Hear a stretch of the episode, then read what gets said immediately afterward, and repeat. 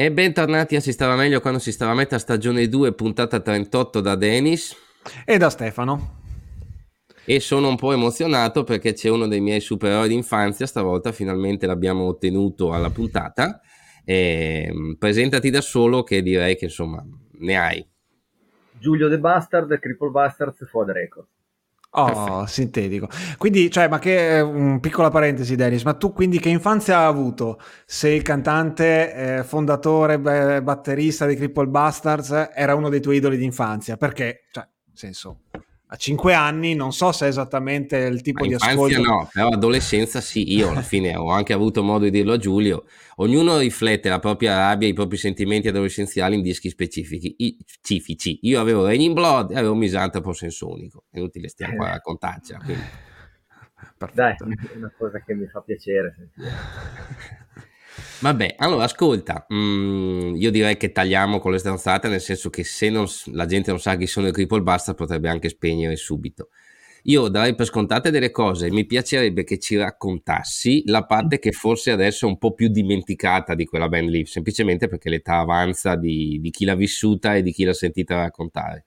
I Cripple Basta sono nati all'inizio come duo, quando sì. tu eri molto molto giovane, c'è una foto tenerissima, quella dove sei seduto in alto con le gambe a penzoloni. Sì, e... una specie di eh, una tubo. Specie di, di, tubo, no, neanche di sì, una cosa industriale, eh. una di discarica. Una cosa sì, Insomma, sì. quel Quella... periodo lì in cui registravate le cassettine, eravate in due. Esatto.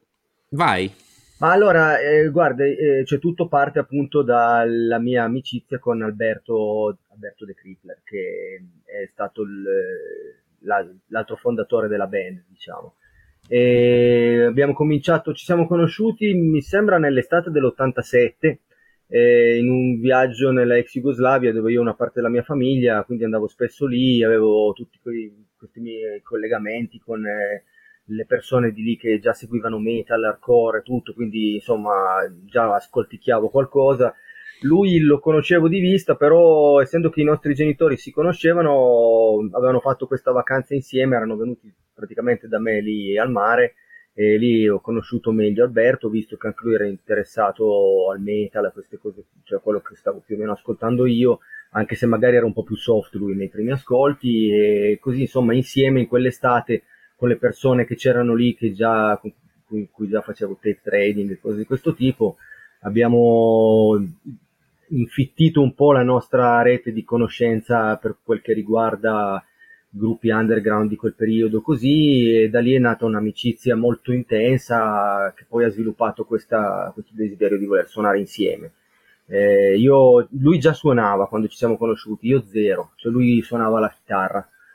E quindi quando è nata questa cosa, poi io appunto con, sotto suo consiglio tutto, ho preso una chitarra anch'io, quindi avevamo cominciato a suonare in due, cioè, neanche come band, ma semplicemente tirando giù riff di altre cose, così. Poi abbiamo, è stata casuale la roba che io mi mettessi alla batteria perché non sapevo assolutamente suonare la batteria, zero. Cioè, proprio la prima volta che mi sono seduto dietro la batteria non sapevo da dove partire, che cos'era il rullante, che cos'era la cassa, zero. Ok, ti chiedo velocemente, sì. se io vado a pensare ai primi Napandet e a tutta quella scena lì, sì. e anche ad altre storie come il trash tedesco, Sodom e compagnia, sì. emerge spesso l'idea che si prende in mano uno strumento, ma non è che te ne freghi tantissimo di saperlo suonare, perché vuoi già tirare fuori qualcosa di diverso dalla tecnica. Per te era stato così o sentivi l'idea che ok, intanto non so suonare, faccio quello che posso, oppure già non te ne fregava di, di volerlo non, suonare? Allora, come... io nei primi ascolti, essendo che ero così giovane, non capivo assolutamente un cazzo di quello che stavo ascoltando, cioè non è che riuscivo a dire, tu senti questo fil eh, o non so questo passaggio, senti come questo tipo di velocità, cioè non, non capivo che cosa succedeva, quindi eh, è stato molto istintivo il mio approccio musicale perché ero troppo giovane per, per, capire determinate cose che poi si sono sviluppate meglio nell'arco del tempo.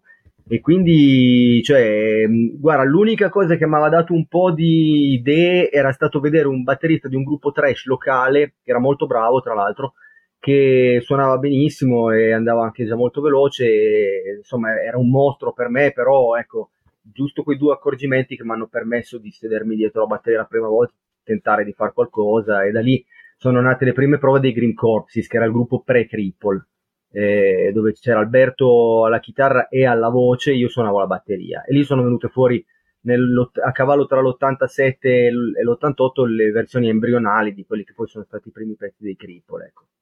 Eh, quindi insomma questo è stato, cioè quando io mi sono messo la batteria proprio zero, non sapevo fare assolutamente niente, poi una cosa che piano piano si è evoluta guardando altri batteristi e poi cominciando, sai, prova dopo prova a capire quello che si stava facendo. Comunque io non sono mai stato un, un gran batterista, anzi, ho sempre fatto una scarpa nel settore, però così, insomma, eh, sai, all'inizio suonavamo proprio per il fatto che era tutto, eh, cioè era poter registrare e mm, rendere in musica quello che a noi piaceva ascoltare, perché ai tempi c'era pochissima reperibilità di materiale così veloce come quello che volevamo concretizzare in quel momento. Ecco.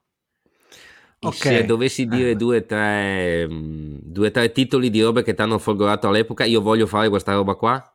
Allora, eh, Convicted dei Cryptic Slaughter sicuramente, eh, primo DRI, e vabbè, ho ascoltato anche abbastanza presto Scam dei Napandet e poi sì, questi, questi ascolti qua, diciamo. Eh, Cryptic Slaughter, DRI, anche i Wehrmacht, però sì, Wehrmacht, quei gruppi trashcore iperveloci che giravano in quel periodo lì e poi i primi gruppi che sono usciti fuori su Irek, eh, appunto Scam e cos'altro Unseen Terror anche li ho potuti ascoltare che ero molto giovane, Eresi inglesi sempre, questi gruppi qua.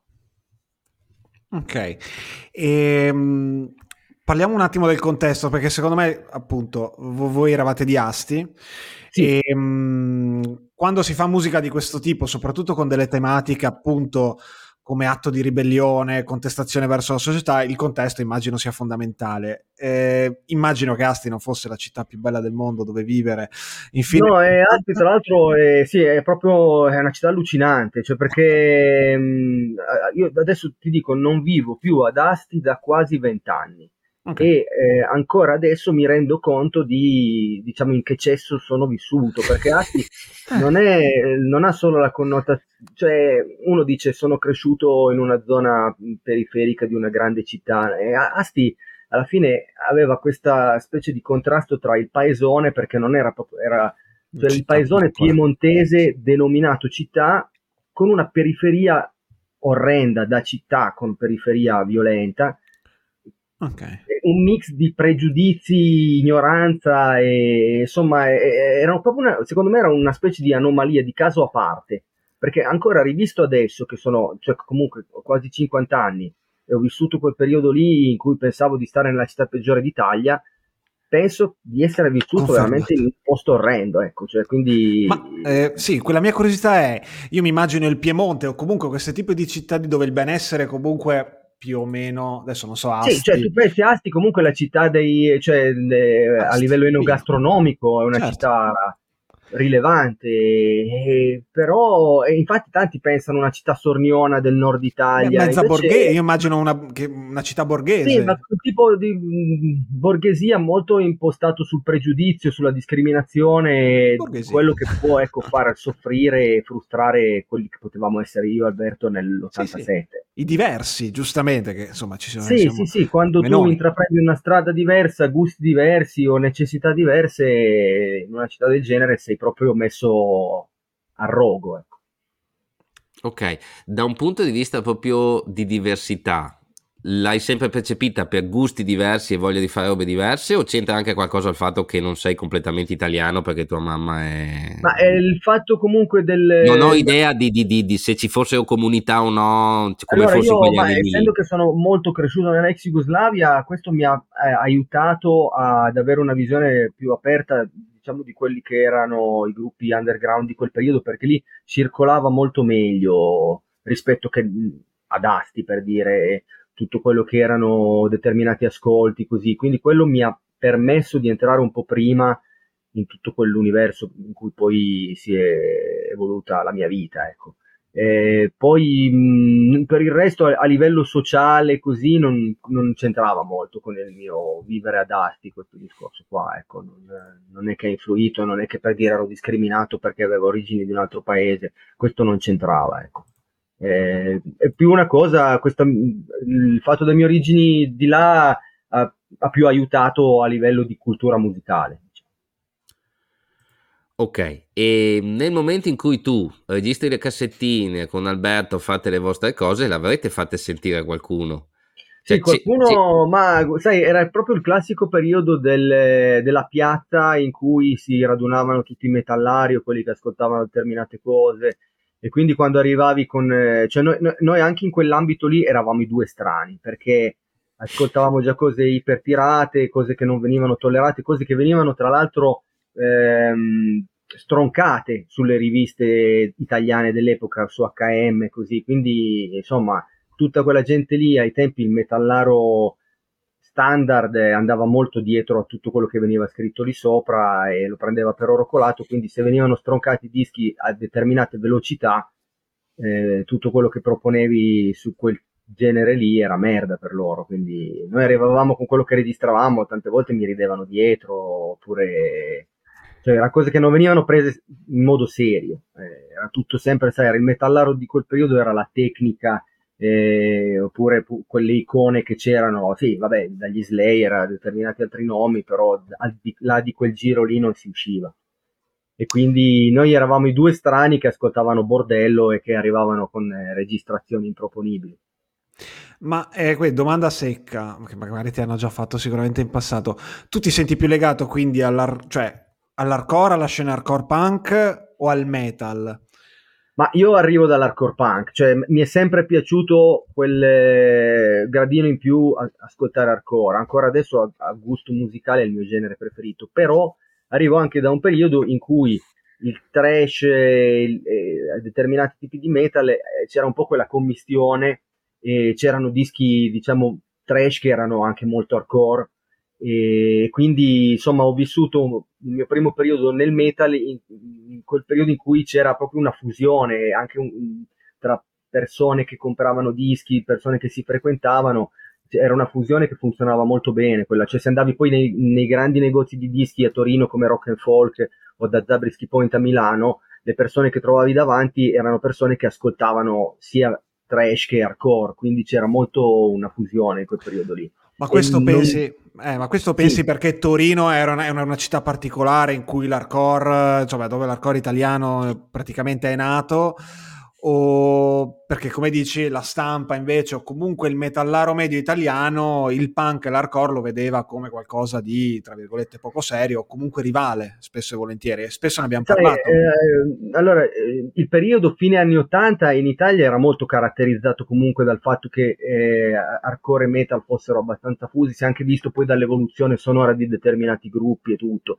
E poi è anche una cosa diciamo di indole. Magari eh, proprio perché avevo quella visione lì del metallaro standard, eh, si tendeva io e Alberto a frequentare di più ambienti dove sapevamo che c'era questa commistione, magari era una cosa quasi istintiva, cioè finivamo lì, ah. finivamo in quei tipi di ambienti, cioè appunto ho menzionato Torino dove poi c'erano anche tutti i vari posti storici dei concerti, però a livello di persone che acquistavano dei dischi c'era il punto di ritrovo davanti a questo negozio che si chiamava Rock and Folk dove c'era proprio un misto di eh, metallari e punk hardcore che ascoltavano comunque, cioè dai Corrosion of Conformity, SOD, c'era sempre quella specie di eh, finestra aperta sul, sul metal trash, ecco. Sì, a riguardo di questa cosa qua, Dritti contro il muro, il libro sul punk hardcore italiano, dice che spesso le due scene erano contrapposte dove si poteva farlo perché c'erano i numeri tipo a Milano, ma in tante città, lui cita Ascoli Piceno, cita Novara, cita delle... dice che eravamo talmente pochi che a un certo punto non si stava neanche lì a, a, a litigare o a fare divisione delle scene, perché quando sei in 30-40 in una sì, città certo. di 100.000 abitanti... Eh, No, infatti dove poi si poteva... che quel periodo lì, essendo che si stava formando tutto, ancora ogni città aveva il suo caso singolo e c'erano anche delle particolarità diverse. Io mi ricordo un po' che ho avuto questo approccio qui e appunto sì, ero tra quelli che tendevano di più a, ad avvicinarsi all'hardcore. niente, ecco, magari tendevamo un po' a escludere quei metallari che rimanevano fermi su quei... E Iron Maiden, o c'erano quelli da me, tipo, che ne so, Halloween, Running Wild, quelle cose lì, e rimanevano fermi lì e niente, cioè già per loro ascoltare, che ne so, qualcosa di un po' più estremo era... Dire, ma neanche, neanche gli Slayer a quel punto lì. Ok, ascolta, dal punto di vista di quello che volevi fare, quello che vuoi fare come musicista, ma soprattutto quello che volevi fare perché ormai una sua forma e Creepypasta ce, ce l'hanno, era una sfida nel, nel, trovare qualcosa di estremo, del tirare fuori, fuori cosa? Noi abbiamo fatto più di una puntata discutendo con vari, con vari ospiti anche tra di noi dell'obiettivo che ha la musica estrema. C'è, ce n'è uno di contesto che è quello della protesta, dell'esaltazione, no, de, di portare avanti certi valori o certi discorsi che nella musica normale non si fa.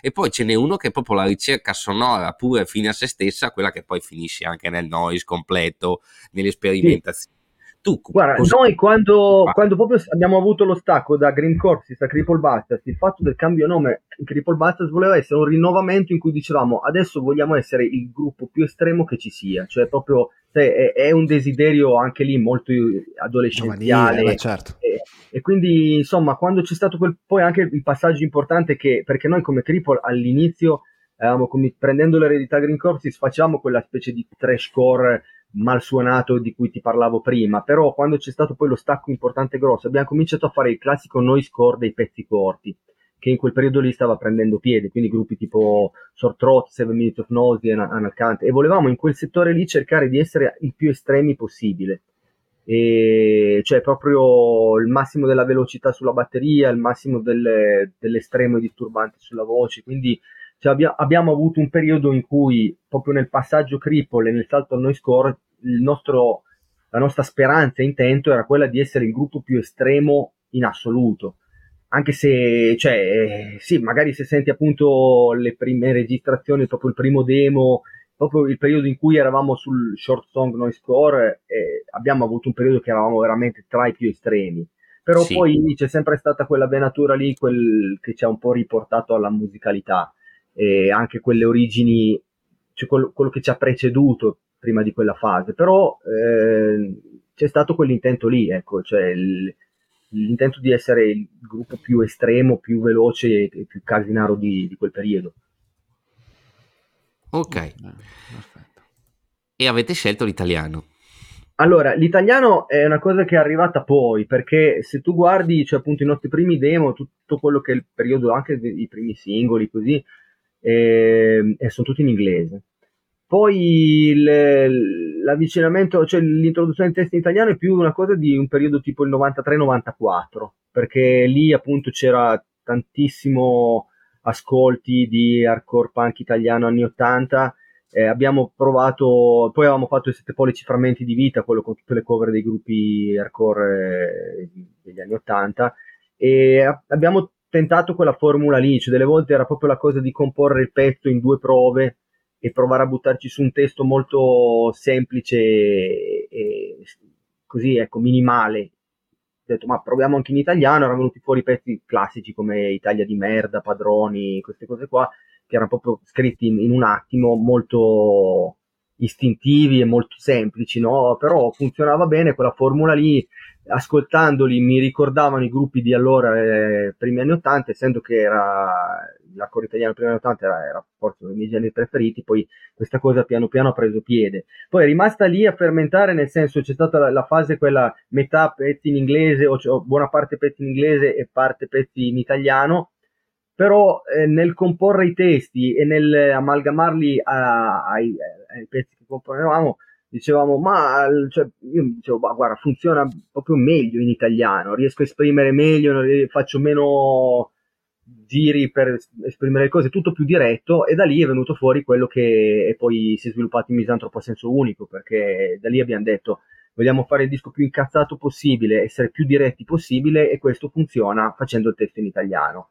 ha funzionato benissimo con Misantropo e quindi a un certo punto ci siamo trovati a dire i cripple devono rimanere sull'italiano perché funziona meglio e tutto. È una cosa che ci ha messo dei paletti nel tempo perché poi ci sono tutti quei ragionamenti della serie sei su una certa etichetta non ha senso che eh, come, gru- come gruppo internazionale scrivi nella tua lingua che non è l'inglese, tutte queste cose qua. Io avevo sempre davanti l'immagine di Ratos de Porao, che comunque sono riusciti a farsi strada facendo tanti dischi in portoghese, quindi ho detto, boh, dobbiamo rimanere così.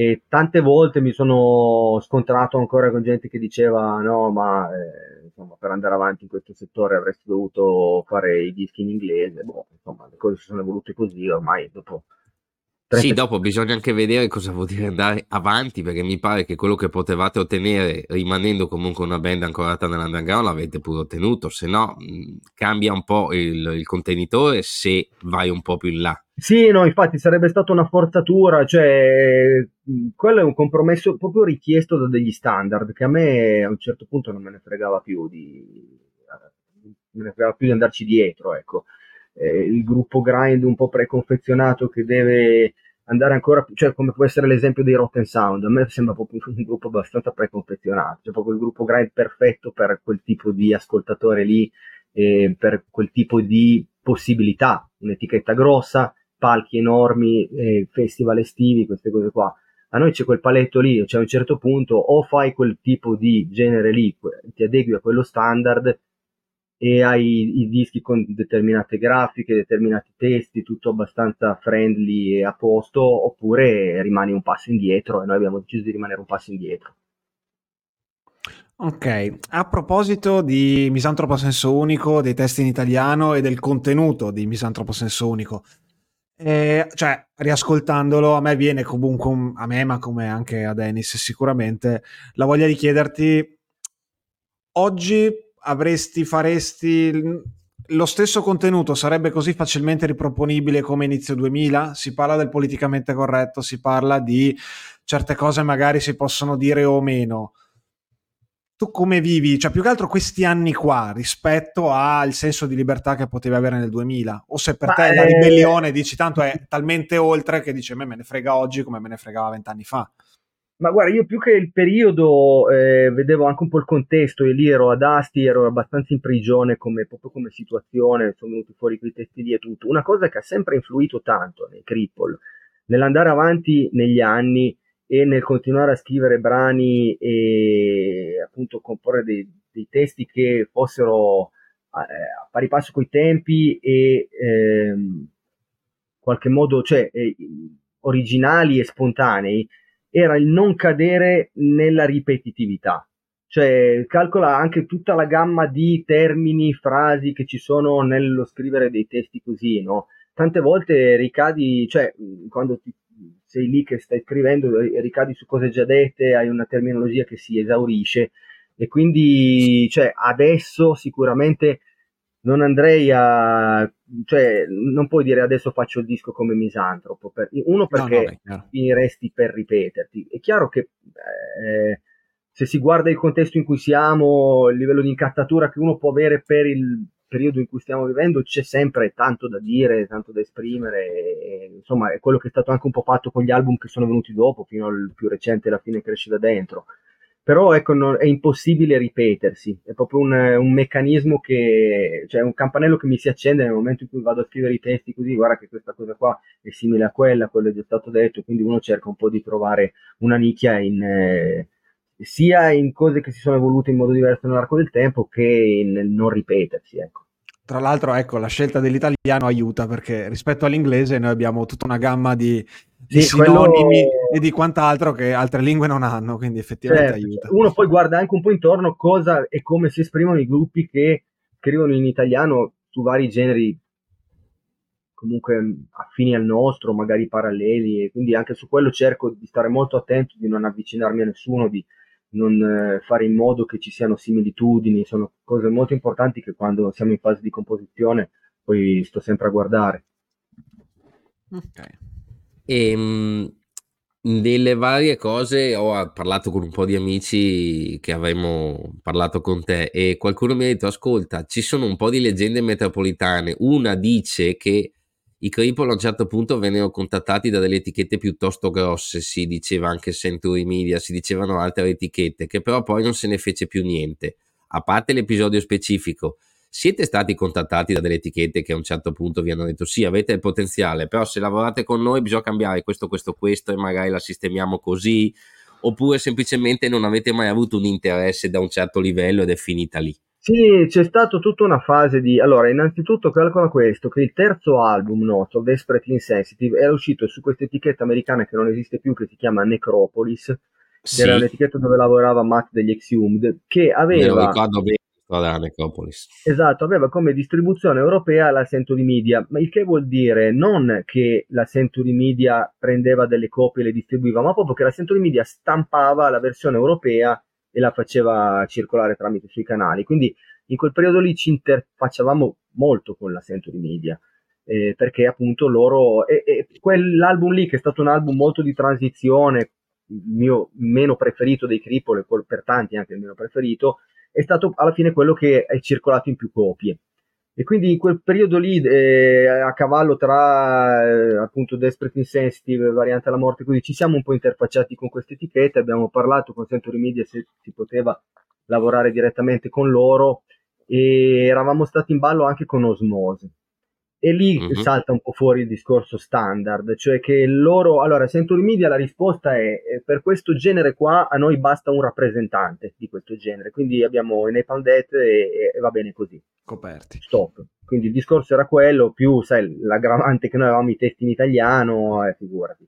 Osmose, eravamo praticamente arrivati a fare un contratto con loro, era il periodo che facevano anche uscire i Driller Killer, gli Extreme Terror, sì. tutto, no? Eh poi lui ha avuto sto ripensamento, cioè proprio eravamo, avevamo avuto un deal, doveva coprirci delle spese studio, tutte queste cose qua. A un certo punto, boh, si sarà riguardato proprio le vendite di questi generi qua, di gruppi che aveva fatto appunto Extreme Noise Terror, Thriller Killer, aveva anche il Sublime Cadaveric Decomposition, eh, che comunque il primo album è totalmente grind. E fa, sì. è proprio brutale, ma ha detto: No, guarda, ho cambiato idea, non se ne fa niente. Eravamo proprio lì, cioè, con contratto pronto, mandato a lui, eh, cioè, ci ha ripensato dal giorno alla notte e quindi da lì poi abbiamo cominciato, abbiamo fatto variante alla morte con l'etichetta di Shane Embury. Poi sì. eh, parallelamente avevamo tanti amici in Relapse, in Relapse c'è sempre stato questo cambio di personale, no? quindi magari c'era il periodo molto favorevole, quello un po' meno, però abbiamo cominciato con dei sette pollici, una cosa e l'altra, poi a un certo punto c'è stato questo ragazzo che suonava, questo gruppo si chiama Tripol X Mania, che avevamo fatto anche delle date insieme in America, lui lavorava in Relapse, ai tempi era tipo vice direttore, una cosa del genere, ed era stato lui a portarci dentro per fare poi eh, Nero in Metastasi e anche il primo sette pollici senza impronte, così. E quindi no, più o meno i rapporti sono stati questi. Century Media era stato così che loro si erano occupati della distribuzione di Desperately Insensitive, ma poi alla domanda diretta facciamo un contratto e loro avevano dato quella risposta lì. Cioè, non, abbiamo già un gruppo grind principale, rappresentativo, non ci serve altro. E quindi questi sono stati più o meno gli approcci che le, altre etichette di questa portata non mi viene in mente niente. Ok, okay. Stefano? E, ehm, beh, passiamo, visto che stiamo parlando di argomenti etichette, eh. passiamo un po' alla vita della FOAD. Allora, okay. io da... Ok, da... Mm, posso dirlo anche mezzo... Come nasce la FOAD? Brevemente, so che magari è una cosa che... Eh, sì, sì, allora, FOAD nasce nell'86, in realtà non okay. è fondata da me, ma è fondata dal mio amico Marco, che l'ha fondata come fanzine all'inizio. Era una fanzine, FOAD fanzine che ha fatto sette, pubblicato sette numeri eh, fi- nella seconda metà degli anni 80. Poi lui ha cominciato primi anni 90 fine, eh, a, a, fare anche delle uscite in cassetta, forward on tape. E nell'arco degli anni 90 poi ha fatto tipo coproduzioni, uscite in CD, cose di questo tipo. Io e lui ci conoscevamo, ci siamo conosciuti nel, tipo nel 93 così. Eh, un'amicizia che è andata avanti qualche anno, lui aveva dei negozi di dischi a Torino poi eh, c'è stato uno stacco che non ci siamo visti per cose varie di vita di uno e dell'altro, non ci siamo visti per tot tempo, ci siamo ritrovati nel 2005 e abbiamo fatto una cosa insieme tipo coproduzione, la mia etichetta di allora, la sua, eh. insomma ancora... La tua è all'Europa, la è, E191 E191 Produzioni, sì, avevamo fatto una coproduzione insieme. Era un periodo in cui eravamo vicini all'uscita di mh, Variante alla Morte dei Cripple e con i Cripple giravamo tantissimo e avevamo sempre il furgone pieno con un mucchio di merchandising, parlo quasi sempre solo di roba cripple. Marco in quel periodo lì era libero e gli avevo proposto di venire sempre insieme con noi come merch guy, come, cioè la persona che ci teneva il merchandising e tutte queste cose qua. Poi, insomma, visto che già c'era un'amicizia, si girava volentieri insieme tutto, abbiamo provato a sviluppare la cosa dicendo dai, stampiamoci delle magliette insieme che non abbiano a che fare con i cripple, facciamo più produzione, insomma, cose di questo tipo. E lì io gli ho detto, perché non riattiviamo, il, cioè in modo un po' più a ritmo serrato, la FOAD? Tu prima eri fanzine, avevi fatto qualche cassetta, avevi fatto qualche produzione, ma non ci sono mai state uscite una dietro l'altra, così. È anche stato un po', era il periodo in cui riprendeva un po' il vinile. Abbiamo avuto questa chance di eh, ristampare Into the Macabre dei Necrodet, che è stata un po' la prima uscita da quando sono entrato io. Insomma, da cosa è nata cosa. Cioè, io ho detto a Marco, riattiviamo il nome dell'etichetta, partiamo col vinile. La Foda non ha mai fatto niente in vinile, da, cosa, cioè, da lì lui aveva tutti i suoi contatti, sai, da, da Necrodet siamo passati, abbiamo fatto Jester Beast, poi tramite me sono stati fatti gli Schizo, gli Eratos de Porao, e poi Marco anche lui con tutti i contatti tirato dentro per dire Cryptic Slaughter, tutti i gruppi che appunto come parlavamo prima, i gruppi che mi eh, influenzavano all'inizio, eh. cioè tutte le cose che ascoltavamo allora, di cui Marco parlava nella sua fanzine, alla fine sono stati dei sogni che sono diventati realtà perché li abbiamo fatti tutti, abbiamo fatto addirittura gli SOD, quindi insomma c'è stata un po' questa joint venture, questo periodo in cui io e Marco abbiamo lavorato insieme per quattro anni, dallo, dal 2008 al 2012. Poi lui ha deciso di mollare e mh, mm, ha passato proprio il nome, mi ha venduto il nome e l'attività. Eh, io per un po' poi sono andato avanti con, eh, con un altro socio. Adesso ci siamo rincontrati poi più volte con Marco c'è questo lavoro, questo rapporto di amicizia, abbiamo fatto anche insieme come proprio collaborazione il libro, quello su Luca Abort di Nerorgasmo, ancora sì. in tempi recenti, eh, però io adesso la FOAD è di mia proprietà al 100%, un marchio registrato, io sono, cioè, ho i miei dipendenti e non è una, non è una società, ecco, è un'attività gestita da me con dei dipendenti. Ok, per curiosità, che il tipo di lavoro facevi prima di, di farlo diventare proprio il tuo lavoro? Io prima non so, facevo... magari la gente si immagina che Giulio De Bastard facesse il necroforo o che ne so, perché ci sono sempre queste cose qua, dopo scopri che Cosa no, io prima ho sempre e solo fatto il driver, io facevo l'autista. L'autista, allora, tanto in ambito musicale, anche non legato al metal, e all'hardcore, no? anzi preferivo lavorare con altri generi. E, um, ho lavorato tantissimo con gruppi tipo vecchi gruppi beat, rock and roll, lavoravo per i festival beat e ho lavorato anche mm. come um, driver di scena sul, nel cinema, cioè punti dove facevano riprese cinematografiche, cose di questo tipo qua. Anche perché ero abbastanza spericolato alla guida e quindi, cioè, nel senso, riuscivo, col, col furgone riuscivo a fare magari delle manovre complicate su territori incasinati, ma hanno messo ad esempio a fare un lavoro sul lago di Como con queste che è inguidabile, tra l'altro, inguidabile il lago di Como. Cioè, se uno eh, sì, no, infatti, tutto su queste ville con queste cose di eh, cioè, questi punti di eh, discesa di rupo, ecco, dove si facevano queste manovre proprio attaccati alle, ai bordi. E, e, boh, insomma, ho fatto lavori di questo tipo anche, però ho, ho fatto tanto, tanto da driver.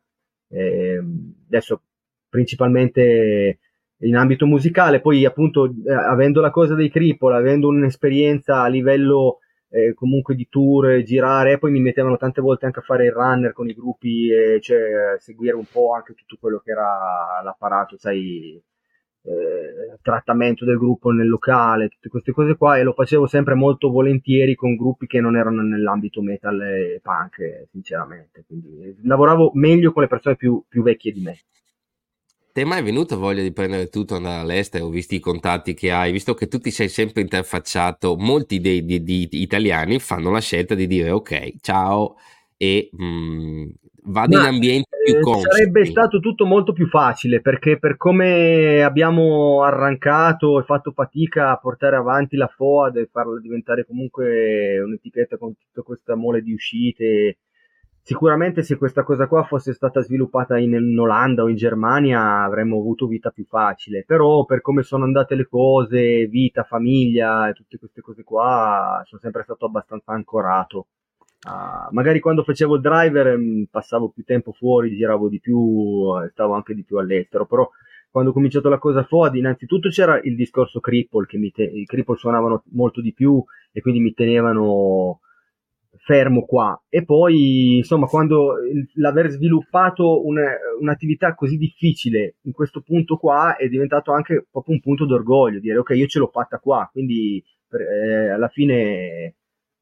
Sì, guarda, ti dico, poi ho lavorato, tante volte, sai, noi andiamo a lavorare ai festival in Olanda, in Germania, e diciamo, ma perché ci dobbiamo fare tutta questa sfacchinata di chilometri, arrivare qua? Se noi fossimo qui, tutte le volte per raggiungere dei festival dove abbiamo delle spese mostruose di benzina già solo per arrivare sarebbero a, a tiro soldi guadagnati, certo. Eh, esatto, però uno non, sono anche posti dove non mi trovo bene con la mentalità della gente, tutto così, quindi vabbè, insomma, alla fine sono rimasto qua e via. E infatti, esatto, la mia, la mia domanda è, allora, eh, avendo girato sia con i Cripple che per lavoro che per altre ragioni, il posto eh, dove forse ti potresti vedere vivere e che è il più distante, immagino che sarebbe il posto più distante a livello concettuale da Asti, se c'è, se l'hai trovato in Europa. Allora, io mi trovo molto bene, tanti lo sanno, mi trovo molto bene in Giappone, con i giapponesi. Ah, e, e, insomma, con i Kripo ci siamo stati in tour tre volte, lì ho un mucchio di amici, però non è, almeno non saprei proprio come sviluppare un'attività come la mia lì. Infatti lì non ci sono grandi etichette. Oltretutto l'industria del vinile lì eh, hanno un'unica fabbrica che stampa vinili con dei prezzi mostruosi. Tante volte, infatti, le, le poche etichette giapponesi si appoggiano a dei broker che okay. poi stampano in Europa o in America perché costa troppo lì. Quindi un'attività come questa, cioè io probabilmente lì avrei avuto la possibilità magari di lavorare in qualche negozio di dischi come fanno altre persone del giro metal hardcore lì in Giappone, però proprio di sviluppare un'etichetta underground lì è impossibile ragion per cui io lavoro con i loro gruppi e tante volte come FOD stampiamo un mucchio di gruppi giapponesi che poi esportiamo in Giappone, proprio perché lì non c'è un mercato del vinile, non c'è la possibilità di fare questo tipo di uscite. Quindi, cioè, tornando alla tua domanda, quello è il paese dove mi trovo in assoluto meglio. Un mucchio okay. di amici, eh, il loro livello di cortesia, eh, apertura mentale, e, mh, anche, anche proprio festosità secondo i parametri che piacciono a me, è molto, cioè, mi va molto, è congeniale il mio modo di, di pensare e vivere. Eh. Ma sai che io adesso, ci, tra l'altro, tra, tra, tre mesi ci vado per la prima volta eh, ah, okay. in Giappone. Dillo perché. Vabbè, viaggio di nozze, qualcuno si eh, qualcuno si diciamo queste cose. Sì, vabbè, non sembra... Io posto dove andare, tra l'altro hai fatto bene a scegliere tra tre mesi perché sarà finita l'estate perché adesso in piena estate c'è un caldo. No, poi tra l'altro la curiosità mi hanno detto stiamo per organizzare eh, tra due mesi, quindi esattamente eh, dopo il matrimonio a settembre, mi ha detto no, stagione dei tifoni, lì attenzione. Detto, ah, ma settembre è il peggior mese del, dell'anno per andare in Giappone. Non sapevamo niente, infatti andiamo a ottobre, che in teoria è la migliore. E, però quello che sento dire spesso è che invece il Giappone, sì, la cortesia sì, mi hanno detto non chiedere mai indicazioni stradali in Giappone alle persone perché loro si sentono in difficoltà magari con l'ostacolo della lingua, però se non ti aiutano stanno male, cioè nel senso e quindi Beh, gli crei un disagio. Se loro magari non hanno la possibilità di, cioè se non riescono a comunicare, allora magari sì, si chiudono molto, ti dicono subito no, no guarda, cioè no, no, non ne so niente. Io ho avuto dei casi in cui persone che parlavano zero inglese, eh, chied- eh. magari ero a piedi da solo, gli chiedevo come posso arrivare a questo posto. Eh, Mi ricordo ad esempio una volta stavo cercando, volevo andare a visitare un tempio ero a. Sapporo e c'era sta ragazza, ma saremmo stati tipo fai a mezzo chilometro da quel tempio. Lei era in bicicletta, ha smontato dalla bici. Accompagnato a mano, certo. Mi ha accompagnato a mano fin là. Eh certo, perché loro non possono non, non, diciamo, non essere gentili da quel punto sì, di vista, eh, però, tendenzial- però, tendenzialmente mi dicono anche, è comunque una cultura molto chiusa, è un'isola, è un'isola che ha vissuto una storia recente particolare, sì, poi varia da persona, hanno, c'è, c'è, molto la, la, tipologia di persona lì, sono sempre molto formali e c'è quello che proprio, anche conoscendolo bene, anche avendoci a che fare tante volte nella vita, non uscirà mai fuori dal rapporto professionale, non si scioglierà mai. Invece ci sono quelli che, cioè, dopo due o tre Migliori situazioni amici. di avvicinamento, e il fatto che vedono che tu magari sei interessato alla loro cultura, alla loro musica, tutto, ti danno poi il cuore, ti danno tutto quello che eh, possono fare per eh, agevolarti. Ecco, mi sono successe anche questi tipi di situazioni qua. Ok, quindi viaggio di notte mi porto Misantropo Senso Unico, la mia copia, la tengo nel taschino e in caso dico... Eh, Beh, ci sono tanti posti dove comunque i cripple sono ben voluti, poi insomma ah, sono stati tre volte e poi tanti amici, ecco, se poi vai in dei locali dove fanno metal, hardcore, così, ci sono tanti posti dove ci conosco. Ok, perfetto, grazie. Parliamo di mercato. Un'etichetta underground come la Forward ha delle caratteristiche, io ti dico quelle che io percepisco, tu mi dici se sei d'accordo o no e magari ampli il discorso perché vedo che sei molto autonomo, sai già dove voglio arrivare. Allora, secondo me un'etichetta come la Forward ha una nicchia specifica di pubblico, perché al di là di Schizzo, Necro, Detto, IT o Cryptislotter o Wehrmacht, va spesso ogni mese a riesumare delle cose eh, che hanno una nicchia specifica di persone. E ehm, ad un certo punto, però, le etichette si creano una fama e devono continuare in questo settore. Se tu in questo momento facessi un gruppo stile Meshaga, non saresti l'etichetta giusta, non venderebbe probabilmente. No, infatti, Me... questo è un discorso testato già. Cioè, la, esatto.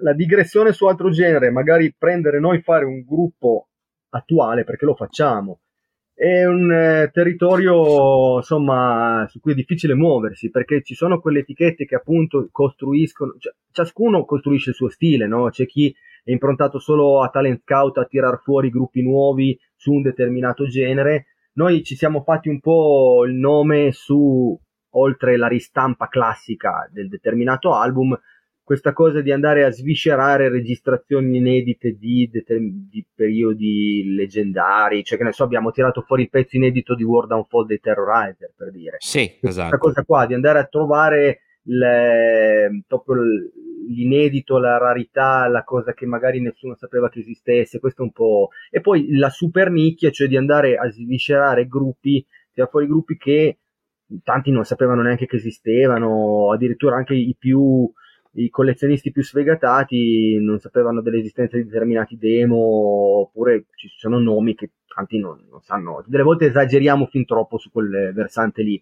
Però io cerco di tenere l'etichetta abbastanza a 360 gradi, sia come generi che come apertura sul fatto che non escludo il, il poter stampare gruppi nuovi. Cioè, parte tutto dal fatto se ci piace, se ci troviamo bene a lavorare con quel genere lì, con quel gruppo lì e, e tutto. Però tornando alla tua domanda, quello che appunto la gente credo si aspetti di più, ci identifica di più in quel settore lì è quello della stampa del materiale molto di nicchia, raro, l'andare a cercare il demo più imboscato, queste cose qui.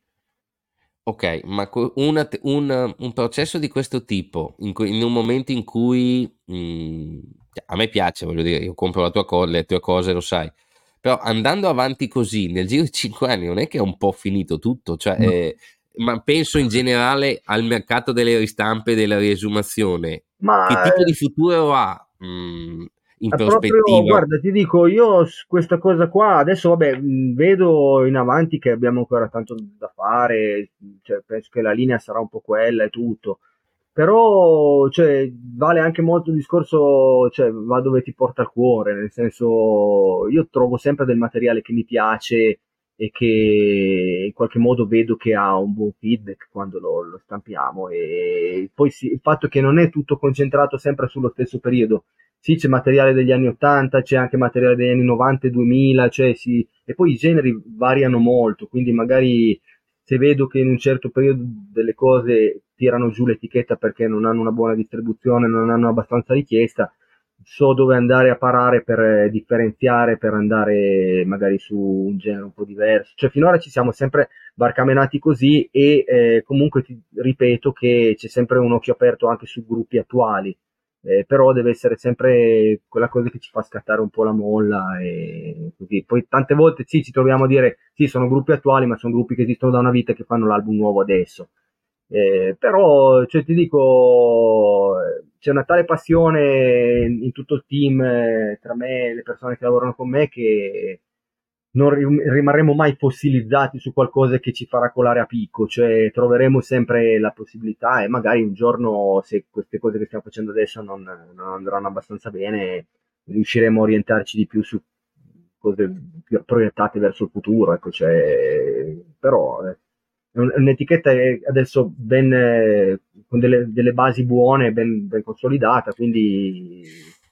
No, insomma, no, io fondamentalmente lo dico per un motivo, perché a volte vedendo anche come gira il mercato, e qua passiamo, eh, ci muoviamo ancora un po' avanti, sì. sembra che quello che fate voi sia comunque destinato a una, a una nicchia di appassionati che più, più passano gli anni, più vanno avanti con l'età molti smettono, molti non comprano più come prima, le nuove generazioni sono meno legate al fisico e al recupero della nicchia a volte ho il sospetto, magari comprano molto più merch, sono più per lo streaming digitale, tu um, fai una cosa molto bella ma anche in un momento di mercato molto fluido di nicchia in cui devi beccare il filone o il sottofilone giusto e non è sempre così semplice.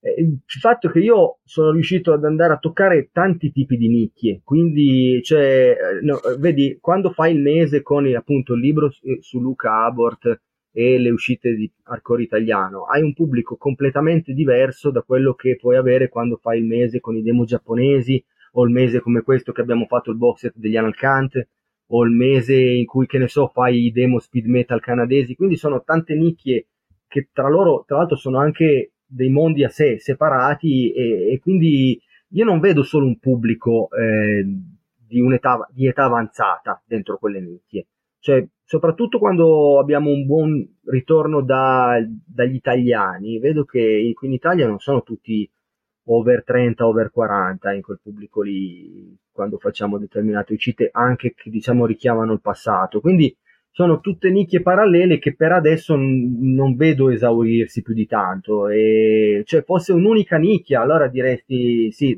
devo un attimo pensare che cosa può succedere.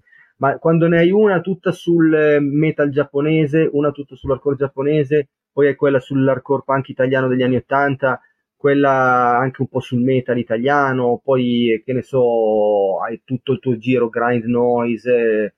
Insomma, sono tanti settori in cui è, è, come avere un po' le carte in tavola davanti e poter scegliere un giorno questo un giorno quell'altro. Ecco. Ok. E, um, invece per quanto riguarda appunto voi vi concentrate soprattutto uh, sul fisico, ristampe eccetera eccetera. Sì. Siamo in un periodo in cui ne abbiamo già parlato con un sacco di ospiti in cui riflettiamo sul fatto che oggi avendo la musica disponibile su tutti i canali del mondo forse il vinile, così come anche il CD stesso, tra un po' sta cominciando a diventare qualcosa tipo merch. Cioè, mm. mh, che sì. potrebbe essere accomunabile a un collezionismo del tipo io mi prendo il vinile di questo perché ha la copertina gigante, me lo, metto, me lo metto sul mobile che fa bella figura e poi manco l'ascolto perché tanto lo ascolto su Spotify. Quindi cioè, sostanzialmente è arredo. Cioè, tu hai paura che questa cosa possa succedere o la percepisci anche in que- nelle robe che fai tu o sei in un mondo un, un po', po diverso? La percepisco, allora no, chiaramente abbiamo la fortuna di avere un pubblico molto attento e molto, certo. cioè una buona parte del pubblico che era molto improntata sul ricevere il disco, studiarselo, eh, essere contento di aver trovato quel demo che non aveva trovato da nessun'altra parte proprio tramite le nostre ristampe esatto. e se l'ascoltano e tutto, poi sanno comunque che escono fuori dischi che sono al massimo della qualità a livello di mastering e a livello di rapporto stampa sul vinile sorgente recuperata nella migliore della qualità. Cioè, insomma c'è sempre stato un grosso lavoro di qualità e quindi sanno che quello che prendono da noi forse è il migliore ascolto che possono avere. Però sì vedo anche chi eh, tante volte compra una determinata uscita e la, la lascia a prendere polvere sugli scaffali anche perché eh, sono, cioè, un dato di fatto che sono tempi in cui corre tutto molto di più e quindi non hai più il tempo per soffermare. Io stesso ascolto un mucchio di dischi, ma sono sempre indietro. Allora, cioè, ho, un, eh, ho quattro scaffali di Kallax pieni di, di LP tutti da ascoltare perché continuo a prendere ma non ho il tempo necessario per, per ascoltarli. E non li volta... recuperi in altra maniera, cioè tu vuoi ascoltarli fisicamente, sei ancora un sì, integralista? Mi, trovo, mi, trovo, mi, mi, dà proprio, mi appaga, perché l'ascolto, allora, l'ascolto da digitale, da Spotify, di questo tipo, lo, de- lo concentro più quando sono alla guida. E ti trovi troppo sul fatto che diventa un ascolto a compilation, cioè che dopo un po' ti rompi il cazzo, 3-4 pezzi, poi salti un'altra cosa, e l'ascolto compilation è, è nocivo secondo me, cioè non, non, ti permette di apprezzare una cosa nel, il modo in cui è stata creata. E quindi quando sono a casa me lo autoimpongo proprio di ascoltare il certo. formato fisico dall'A alla Z. Okay. E, ehm, quando ci siamo visti abbiamo parlato del podcast, stavamo al Venezia Core e si è parlato anche de, di gruppi giovani e di target giovani. Ad esempio in quel periodo lì, in quel festival lì suonavano gli Slack Gore con cui avete suonato voi. Sì, che sono un gruppo tra l'altro molto... risuoneremo la prossima settimana con i Carcass e lì al Lupo. Esatto. Allora, quello lì è, per chi non lo sa, così introduciamo, un tipo di gruppo particolare. Dentro ci sono due youtuber, mm. eh, cui, tra cui Poldo, che è molto legato anche alla scena death metal, eccetera, sì. e, e, attirano tutta una serie di ragazzini tra i 16, i 18 e i 20 anni che sono molto legati al merch. È una band che sta puntando anche tantissimo sul merch, ne fa. Mm, ne, ne, fa, ne, fa, di bello, francamente, e anche a Massacre martedì sera c'erano almeno due ragazzini con la maglietta di Slagor.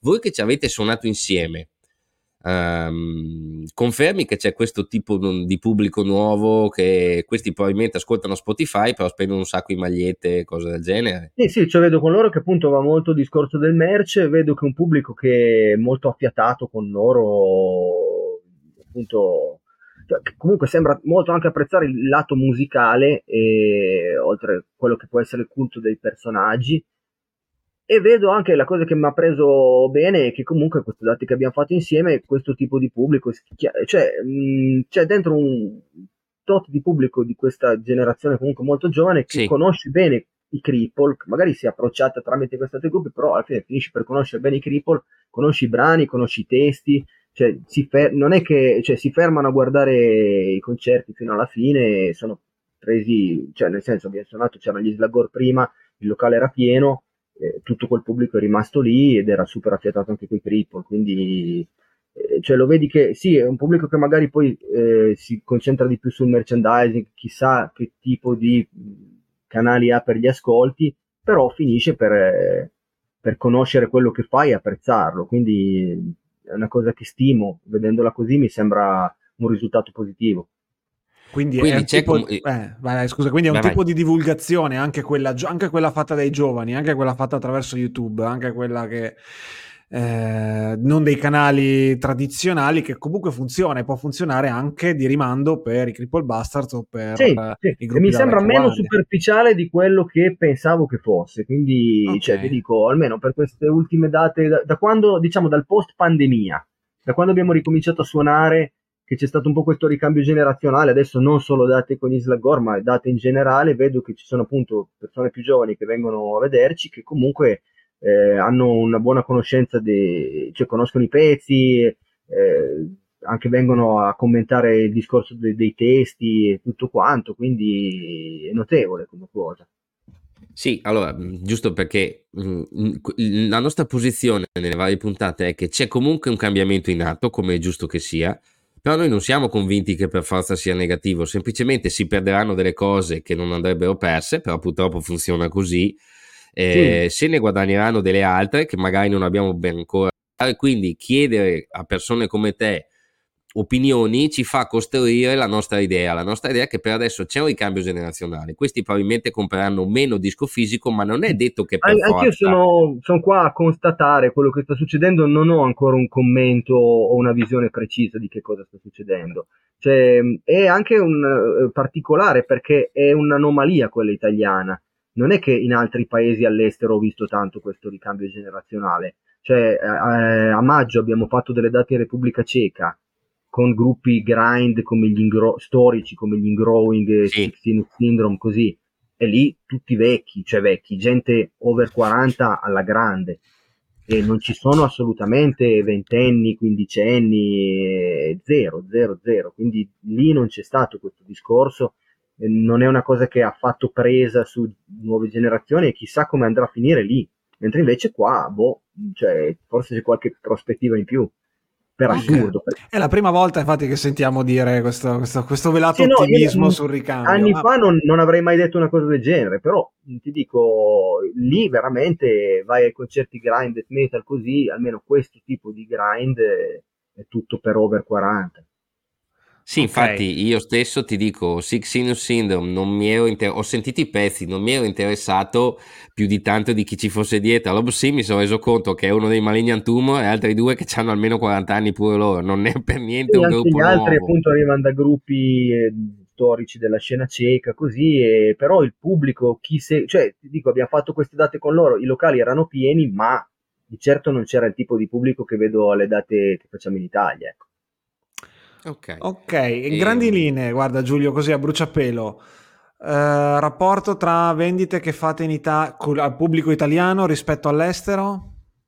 Più o meno? Eh, molto variabile, variabile perché dipende dal tipo di uscite, cioè appunto c'è il mese tutto Vabbè, in... In orgasmo immagino che abbia... Il mese sull'attore italiano e poi 85% acquisti in Italia, altri tipi, cioè poi noi abbiamo comunque sempre una base di acquisti di quello che sono le cose proprio sul mail order, che eh, comunque ecco, c'è una base italiana che compra sempre.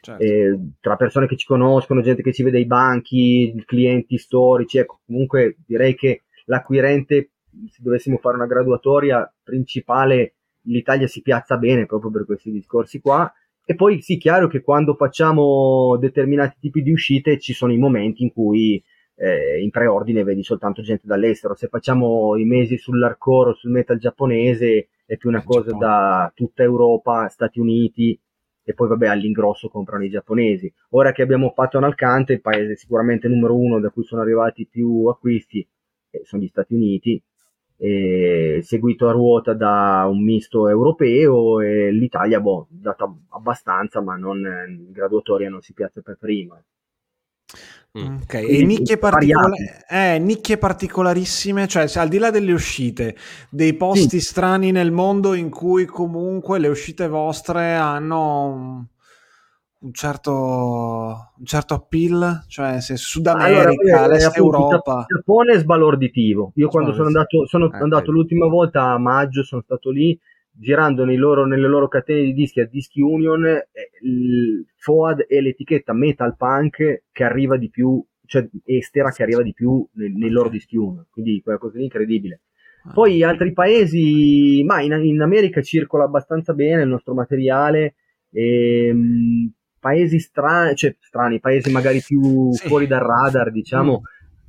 Uh, c'è un po' di giro magari in quei paesi tipo Indonesia, Malesia, così, okay. ma no, poi i paesi... Sì, sì, niente fatti. di rilevante, ok, ok. Mm un paio di titoli top selling eh, che avete fatto negli anni, due cose che hanno venduto veramente bene, magari al di là delle tue più rose aspettative, e un paio di titoli che invece tu dicevi, cazzo, ho fatto una roba bella, sta qua non se l'è inculata nessuno. Allora, allora, eh, dunque, beh, top selling, eh, ma sai, alla fine sono dei classici, cioè non è che scappa. Terrorizer, immagino. Terrorizer, infatti ad agosto usciamo con la quarta stampa, sarà e poi... quante copie ha fatto il CD più o meno? Che hanno girato più o meno? Il CD mi sembra, no, il CD non, non, non una cosa esorbitante perché avevamo fatto due stampe, se mi ricordo bene, il CD, due mm. da mille, quindi tipo, mi sembra okay. due da mille o addirittura di meno. Adesso non ho i numeri sotto mano. E il vinile è già tipo la quarta ristampa con questa che esce, perché poi le abbiamo fatte tutte con le copertine di colori diversi. Sì, e... quindi 4x500 o 4x1000? Cose del genere, sì. Adesso no, beh, le, le, i vinile erano sì, 4x500, 4x500, sì, sì. Ok. E Terrorizer, e poi ti potrei dire, beh, Nero Orgasmo, Nero Orgasmo è sempre andato alla grande tutti i formati che abbiamo fatto. E poi cos'è che ci troviamo ogni tanto a ristampare? Ma adesso per dire ristamperemo i Siege, che sì. sono un classico, eh? Insect Warfare. Eh, eh, non... la, la raccolta doppia o stampate il disco stavolta? Insect Warfare ora che l'abbiamo fatto in vinile, l'abbiamo fatto in doppio CD, ora lo ristampiamo in cassetta. Perché ok, eh, adesso va eh, questa cosa qua delle cassette. Sì, eh, lo so. Un box in cassetta per Insect Warfare e va, i nomi sono questi più o meno, cioè Wehrmacht ho venduto i diritti perché durante la pandemia perché avevano costanti cambi in line-up che eh, litigavano tra di loro, c'era prima c'era uno che dettava leggi in un momento, uno che dettava leggi in un altro, a un certo punto mi sono rotti i coglioni, ho passato tutto quello che avevo a Emerarte, quelli olandesi, però anche loro le abbiamo, eh, quando le avevamo sotto folle le abbiamo ristampati più volte. Cose che invece, eh, pezzi di cuore tuoi, perché insomma ci metti ancora passione, si vede, E fai riemergere una roba e vedi che più di tanto non attira interesse? Hai un paio di titoli Ci sono... Beh, allora... Dunque, per, ti faccio un esempio. Non è che sono proprio pezzi di cuore, però a, a maggio era, sì, mi sembra maggio, abbiamo tentato la, la, il mese con quattro uscite totalmente oscure, di, era tipo trash, eh, hardcore fine 80, di gruppi sì. proprio cioè addirittura per uno non, non, era neanche uscito il demo vero e proprio, ma era una cosa che circolava tra, tra, amici. Qualitativamente sono molto validi, però quel mese lì è stato un flop. Eh, cioè non, non, è andato come... Poi ci sono state cose che mi trascinavo dietro, cioè, oppure ecco sì, anche cose che magari avevo un'aspettativa più alta, poteva essere un gruppo tipo i Mental Decay, quelli della, uh-huh. i, i danesi, che era un demo tra l'altro che Fenrit aveva eletto come uno dei migliori demo degli anni 80 così Vedi. io dicevo boh questo pubblicizzato Ferriz eh, dici. eh no sta. ma poi ecco mi era arrivato il master su bobina abbiamo fatto un lavoro qualitativamente super genere tipo trash alla primi creator quindi c'è veramente figo avendo visto uscite analoghe andare molto bene ho detto proprio boh questa scatola chiusa invece è andata molto a rilento e succedono ogni tanto, bah, poi ci sono magari delle uscite hardcore in cui dico cazzo questa qua è veramente la cosa di mio gusto, o cose magari più sul noise grind così, e invece poi vanno, vanno a rilento. Ecco. Cioè, okay. So più o meno adesso dove andare a parlare, adesso magari eh, quando vai troppo sulla nicchia, appunto su queste cose che nessuno sa neanche che esistevano. il rischio c'è. Sul Giappone c'è diciamo la, la costante che eh, comunque i loro negozi ti, ti, spazzolano via la maggior parte della tiratura, quindi cioè, anche se poi per, nel resto del mondo non sono andate granché, il grosso te lo togli con, eh, con la vendita loro stessi. E quindi questo ti permette di fare dei nomi giapponesi anche lì totalmente invisibili. Eh, okay. per, però ecco, poi altre cose che dicevo, ma questo mi aspettavo che andasse molto meglio, ma ogni tanto qualcosa appunto sul trash così molto di nicchia o sul no grind, c'è stato qualcosa così, ma Boh. Va bene, senti, abbiamo sforato l'ora, chiudiamo con questa cosa qua. Mm, sì. Vorrei sentire, sai Stefano, hai altro tu? No, no, vai, vai, vai, tranquillo. e, ehm, chi sono secondo te due o tre nomi, visto che volevi essere il gruppo più estremo del mondo, chi secondo te, e non parlo solo di metal, e non parlo nemmeno di musicalità, parlo proprio dell'idea di estremo a tutto tondo, per dire a sta domanda qua qualcuno ci ha risposto John Zorn tempo fa. Mm. Chi sono due o tre musicisti veramente... no. Chi sono veramente due band, due o tre musicisti che secondo te sono veramente estremi e sono tra le robe più estreme? Io personalmente penso che i Cripple stanno nella mia top 3 dei gruppi estremi, perché c'è un qualcosa in quello che cantavi, nei testi, nel modo in cui l'hai cantato, eh, che, che, che, mi fa mettere voi nei, in tre espressioni dell'estremo con la E maiuscola. Per te, chi sono? Ma allora, avendo lavorato in tempi recenti su questo box set sulle, con le prime cose degli Analcant, è innegabile che, cioè, avendo visto, proprio avendo vissuto tutto quel background che ho ricreato con quel box set, è innegabile che loro fossero proprio, forse nel, in quel genere lì, nel noise grind, uno dei gruppi più, più oltranzisti e, e, tirati al limite della violenza. E, cioè, per quando sono usciti quei, quelle registrazioni sì. lì, erano proprio il massimo. Poi eh, potrei dire, vabbè, avendo vissuto un po' la scena giapponese così, gruppi come Gero Geri Gege concettualmente, eh, loro, la loro imprevedibilità, l'alternanza di contenuti, il passare dall'harsh noise più estremo a cose magari completamente soft eh, o in se- non sense. Eh. Ecco, sul Giappone, tutta quella che è la, la scena harsh noise giapponese, così c'è tutta una nicchia di veramente psicopatici devastanti che hanno messo in, in musica veramente dei contesti inconcepibili per noi. Poi altre Ripeti cose. il nome per favore, così per gli ascoltatori, che dopo so che abbiamo un pubblico che ascolta e va a cercare le cose. Il gruppo che hai appena citato. No, da appunto Gero Geri Ghe o vabbè, da Madonna, eh, Natarash, cioè ce ne sono tantissimi di nomi su quel settore lì. Che... Quella, è veramente, quella è veramente una scena molto estrema. E, e poi tornando più al, al mio ambito, beh, io ho sempre avuto una grossa ammirazione anche per i Seven Minutes of Nausea, anche loro per il periodo in cui sono usciti fuori eh, erano veramente qualcosa di inconcepibile, cioè erano infatti molto in parallelo con gli Analcant del primo periodo. E per quanto riguarda i Cripple, eh, certi periodi e certi abbinamenti, testi, eh, diciamo che il, il, quello che abbiamo fatto musicalmente eh, sono, cioè, il massimo dell'estremismo testi dei Cripple non andava in parallelo col massimo dell'estremismo musica dei Cripple. Forse il caso in cui c'è stato questa cosa è in Misanthropo su 94 flashback di Massacro, perché eh, il, il, pezzo finale è quello composto da 94 brani che sono una mazzata in faccia una dietro l'altra con dei testi molto abbinabili a Misantropo, quindi quello è proprio forse il massimo dell'esplosione della violenza che potessimo avere e che c'è mai stata nel, nel, nella band, quindi quello poteva magari essere, secondo il tuo ragionamento, una delle cose più estreme che ci sono in circolazione, però ecco, appunto, ti dico, forse l'apice è qualcosa come Analcant eh, o quei casi giapponesi che ti ho citato.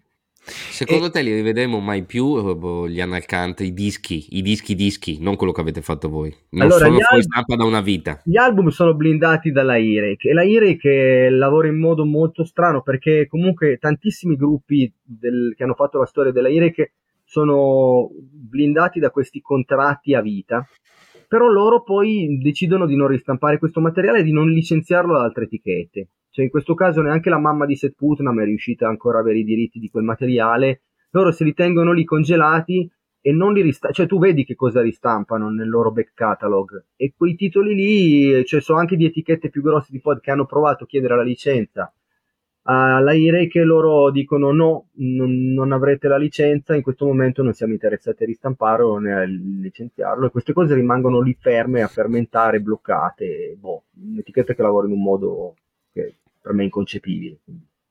Stefano? Eh, no, volevo sapere, come, ecco, come ultima cosa forse, vediamo, eh, l'estremo invece, cioè riuscire a fare le cose più estreme oggi, è più legato come, che ne so, appunto la scena giapponese alle contaminazioni di generi o secondo te si può ancora fare qualcosa di veramente estremo, qualcosa che riesca a stupire per il livello di estremo magari stando dentro i paletti di un genere?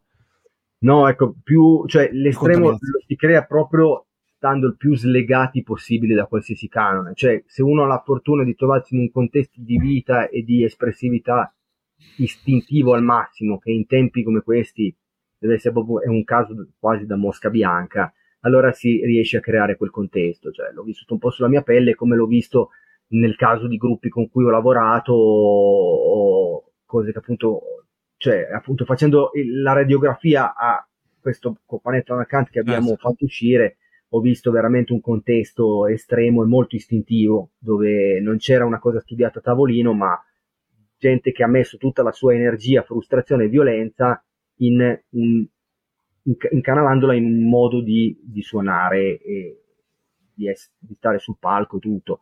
Attualmente appunto sai chi lo sa se ci può essere qualcosa si può creare un, un, una situazione un contesto del genere. È molto difficile in tempi come questi che appiattiscono e rincoglioniscono tanto non... magari sai in altri ambienti contesti paesi proprio ci può essere ancora qualcosa del genere cioè per dire un altro gruppo per me super estremo nel contesto in cui era nato sono i sarcofago però mm. pensa alla realtà in cui sono nati, pensa diverso. che cosa sono adesso, cioè, capisci? Cioè, allora Mina Gerais in quel periodo era un altro discorso. Adesso chi lo sa, ecco, non sai come potranno cambiare i tempi, ma sicuro non mi immagino che dall'Italia possa venire fuori qualcosa del genere. Beh, abbiamo la trap, dai, no? Eh, quella diciamo che è estrema nel quanto riesce a, a nausearti. ah, Va bene, ci sta. D'accordo. Grazie mille Giulio per essere stato da noi. Mm. Grazie a voi che... per lo spazio. Boh, speriamo eh. di averti chiesto qualcosa che non ti abbiano chiesto almeno 27.000 mm. volte. No, no, ma... Vabbè, tanto. E, ve- e, dai, ci vediamo presto in qualche festival perché tanto voi ci siete sempre e noi in qualche eh, maniera sì, ci proviamo. Tanto e Anche perché c'è il 25 dell'Obsin l'anno prossimo, se non ci andate voi io credo proprio che non si faccia Ma neanche il festival. Che, credo che suoneremo qui Cripoli, sì, ce n'era già parlato e credo proprio di sì, quindi facile che saremo al prossimo Obsin. Perfetto, benissimo. Grazie ancora Giulio. Grazie mille. Grazie a voi. Ciao a tutti.